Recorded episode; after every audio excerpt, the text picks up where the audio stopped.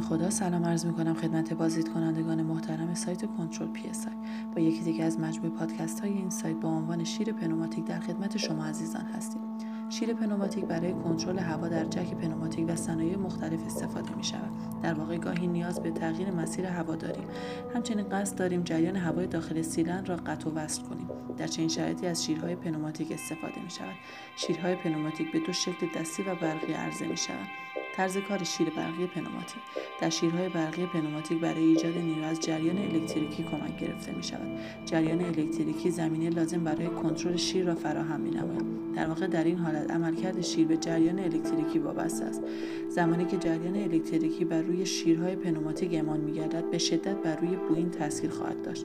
تاثیرگذاری جریان الکتریکی بر روی بوبین با خاصیت مغناطیسی همراه است و سبب عملکرد شیر میگردد. انواع شیر برقی پنوماتیک بر حسب نوع عملکرد به شیر یک طرفه، شیر کنترل فشار، شیر تنظیم فشار، شیر تابع فشار، شیر کنترل جریان و شیر قطع و وصل جریان تقسیم می گردد.